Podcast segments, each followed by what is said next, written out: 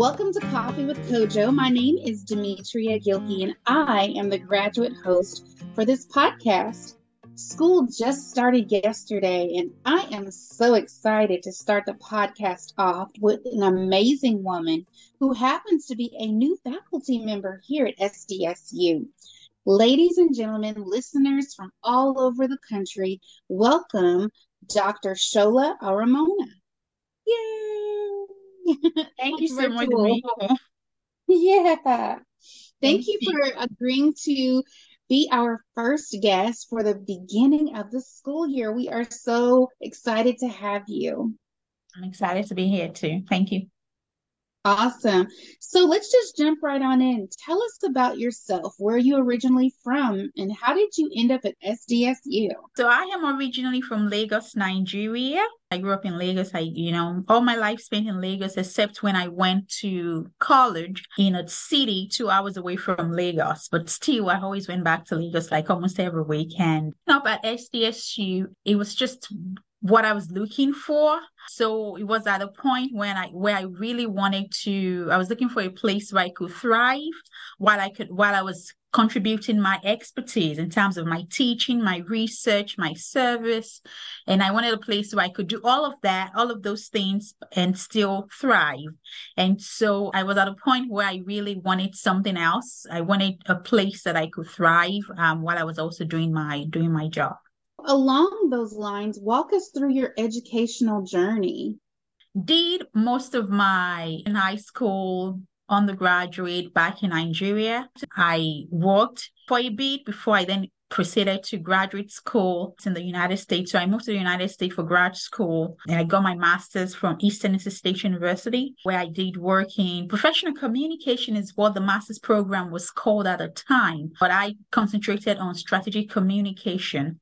And while I was there, I didn't think I wanted to go do PhD at the time, but my faculty, my professors who, I don't know, who just thought, I mean, they must be crazy at the time, told me, mm-hmm. oh, maybe you should go just get a PhD now and get it out of the way. So I appreciate that they did that, but I don't know if I because I don't know if I would have done that at the time that I that I did. So I got my PhD from the University of Kansas in journalism and mass communications. And my focus in terms of my research was political communication, more specifically political information, evaluation, and social media. So that's that's my educational journey let's jump in. You kind of answered the next question. Did you always want to be a professor?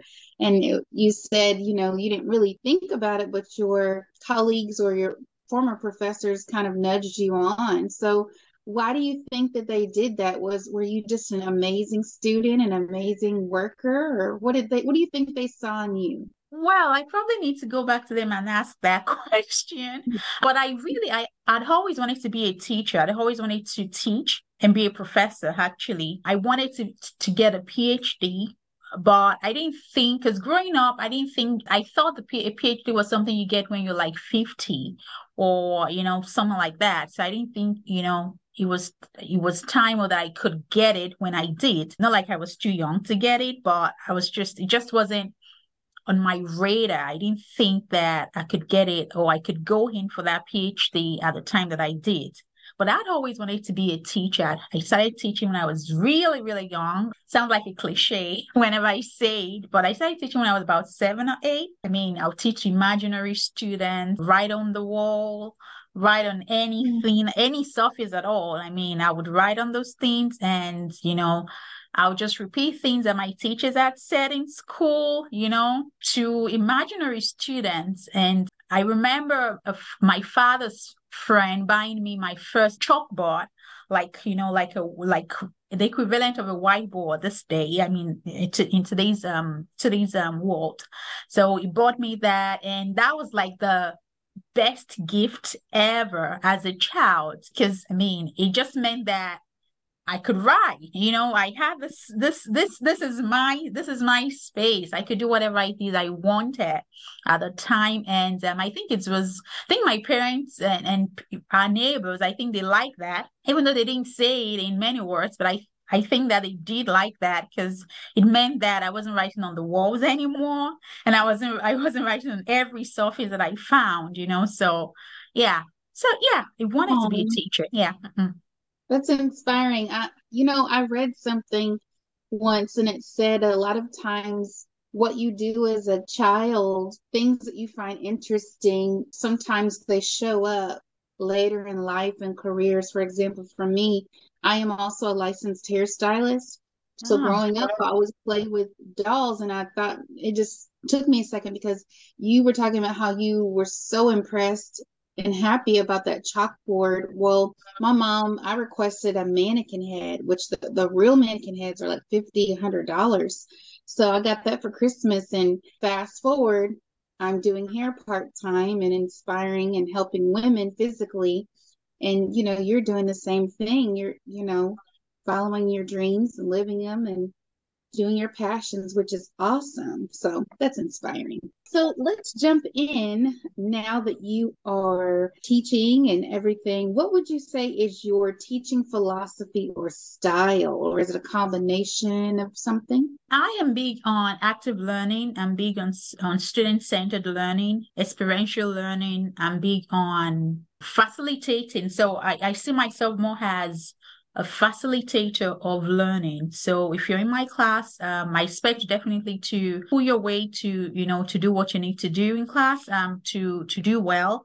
So I see myself as one person who is in class to mentor you, to model to you good practices, but particularly to facilitate your learning, you know. So I'm big on those things. And I think my teaching philosophy always sum my teaching philosophy up in about in three words curiosity, critical thinking and collaborative or community collaboration or community basically you know so thinking about i am i'm a very curious um, individual so i i you know I bring that to my teaching as well and my teaching style. I'm curious. I want to know what you're learning.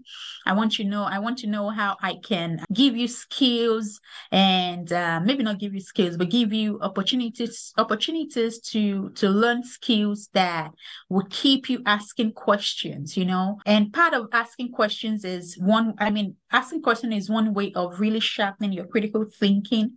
You know, going outside of the thinking outside of the box, thinking what else is out there? What else can we learn? What else can we, how else can we look at things, you know? So I'm very big on critical thinking and, you know, having a very curious healthy curiosity um, to wanting to learn new things. So I bring that into my classroom in the in the kind of assignment that I you know that I give out to students, which you probably would find you know sometime. I mean, in two months' time, I believe you know you would see how that would play out. I want to see you know you're learning all this all this concept. How can you apply them? How can you make your mind really curious to really use what you're learning? I'm also big on community collaboration you know.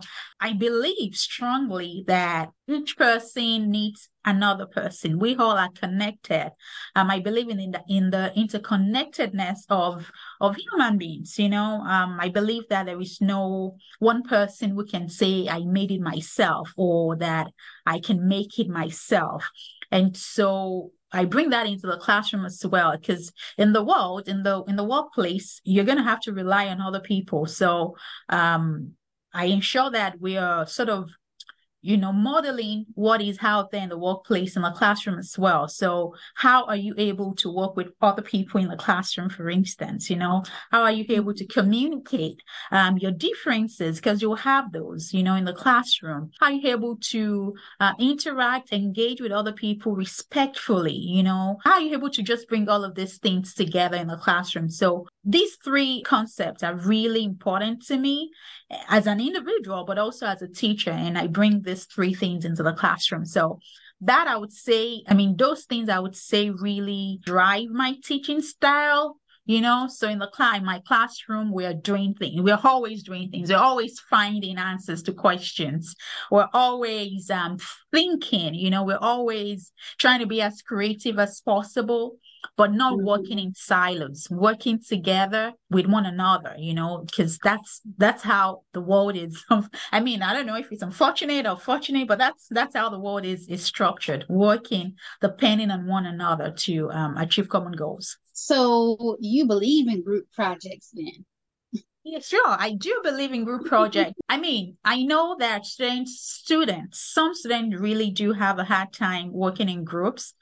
I did has I, I mean I'm very I'm just very honest. I did has um as a as a student. Well, not all through my my studentship, I must say, but a part of my student, you know, student um, career, I, I also I also have you know that um hesitation to work in groups. But with time, I realized that you're not gonna work by yourself whether you own a business, you, I mean, you own a business, you, you're not working by yourself. You need people. You're asking somebody to do something for you. You know, you might be the one sending all the emails. You might be the one talking to your clients, you know, or whatever, what have you. But still, you need somebody to do something for you that you cannot possibly do by yourself, you know? So I do believe in group projects. I do believe, however, that each person is responsible for their growth, for their education. We all need to contribute to help ourselves learn to grow. However, each person needs to advocate for himself or herself to, and be sure that they are learning and they're gaining whatever it is they need to, to gain. So if you're in a group and uh, it's your responsibility or we expect that if you're if you're a member of a group that you are pulling your weight you're doing what you need to do in the group to help the other people in the group to learn, mm-hmm. you know, to sort of help their their education, their education in that sense. But I also believe strongly that you are responsible for what you take out of the group. So mm-hmm. if you don't add on, if you don't participate, if you don't engage, it's just unfortunate, you know. Um, mm-hmm. Um, and it's the same thing outside in, in the workplace, you know. If you're working on a team project in a company, it's your responsibility to you know to add your quarter to that project so it's you know so it um it succeeds but whatever you get out of that project mm-hmm. it's your mm-hmm. responsibility so if you're going to be a laggard and you're not going to do what you need to do fine the project can suffer but you also would suffer at the end of the day too because you're not gaining anything out of that out of that um process so so yeah i do believe in group projects but i also believe that each individual have a role to play. Initially sometimes when i see group projects like on syllabus i'm like oh no because i just have had experiences where people just their communication is poor and then i'm one of those probably overachiever students where i'm like let's get this started and i'm like where is everybody? You know? But i do understand that you know like you said, we need community, we need each other. And if, if you're working in a team environment, you're going to have to put your differences aside and learn how to work together. And so that's the whole, you know, point of a group project too, is to work together, learn together, but at the same time, making sure you hold yourself accountable and and all of that. So that's that that's really good what classes are you teaching right now or going to be teaching that you're excited about? Or just tell us what you're teaching. Um, so i'm teaching um, public relations. I'm teaching a class on platforms um, I'll be teaching the social media management class. Um, I'm excited about that. I'm teaching, then I'll be teaching the spring. I'll be teaching the introduction to mass communication class. I am super excited about that one. And also data analysis and communication. So those are the classes I'll be teaching this academic year. In terms of am I excited about them? I really am excited about them. Um, I'm looking forward to, I'm always excited about new classes or the start of a school year, you know, things like that. Because I enjoy teaching, I enjoy learning. So, and teaching is a way for me to also learn, learn what students are bringing to the table, what students know, you know, and helping to, um, you know, just guide, you know, guide students you know into into learning and and getting you know having good experiences good college experiences. So i'm excited about these classes. You're going to be teaching social media. You're teaching some pr right now. In the spring you're going to be teaching some data. You're going to be teaching an introductory course and how excited you are. So of those four that you just mentioned now i understand that some of them are in the future. You haven't even started teaching those yet are there any of those that you're like, oh, I, I, really can't wait for that one, or every student should take this class, and here's why? I don't know. I don't know that I have that, that I feel that way about any of the classes. And that's being very truthful. I think that I, I just, I, I'm just excited about all the classes. I, I feel like each class has something unique. And because of that, it just I mean, the excitement is just the same for me. It's not like one, um, I'm excited about one more than the other. I do like to teach undergraduate classes, introductory classes, though. And the reason is because undergraduate classes are fun yeah. They, they are fun. They're fun classes. You know you have the students will like it's the start of, of a new life for them you know and so they're mm-hmm. getting introduced to some of these topics in in um in a particular subject area.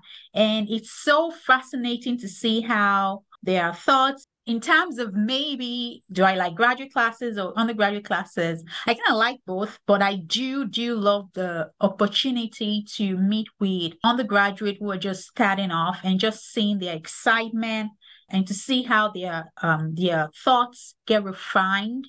Their thoughts about the subject area now gets refined as the semester goes by. That's really um, an exciting opportunity for me. Are there any books that you recommend for your students to read? And, and when I ask this, not necessarily books for your classes, like maybe even books for just life or something you enjoy for fun or something every young person should have on their shelf. Any that you recommend? I'm always torn between should I recommend fiction, non-fiction, because I'm very big on fiction, especially crime um, and legal thrillers. That's my that's that's that's where I roll, you know. Um, in terms of books to recommend, non-fiction or fiction, I'll tell anybody to um, go read any book by John Grisham. Like he is mm. the best guy ever. So I, I, I mean, absolutely, absolutely recommend him. Um, I know his his um his um work can be pretty tough to read, you know, in t- not not the language, but like the the issues that he writes about. Pretty tough topics mm-hmm. to to when you think about them. But mm-hmm. I think that those stories, even though they, I mean, a lot of them are fiction, I think that those stories really uh can really help a person to have maybe a you know a greater appreciation for life greater appreciation for for maybe whatever it is that you that you have you know and also mm-hmm. a greater appreciation for where we're at as as um as a society you know so mm-hmm. so yeah i do recommend john grisham books i would recommend the alchemist um mm. paulo I think that's a great, great book. I think it's a book that people need to read just for, especially young people, you know, just for the sheer brilliance. I mean, not just for the sheer brilliance of the writing, but also for the the core, the plot, you know, of the book. You know, it, it's a book about chasing your dream, you know, staying true to yourself, you know, looking forward to not being swayed because many things will happen, you know, in life, you know, there'll be distractions in life, but just staying true to what you want and and going after what you want. I think it's important that especially in today's um in today's world where, you know, distractions are like 10 a penny, you know, so mm-hmm. 100 a penny. So you really want to stay true to what you believe and just, you know, be focused, the timing, and go after your dreams. This podcast is the property of the School of Communication and Journalism at South Dakota State University, which reserves all rights to its use. Music by Cody M. Johnson and Tyler Addison James is licensed through AMP Music.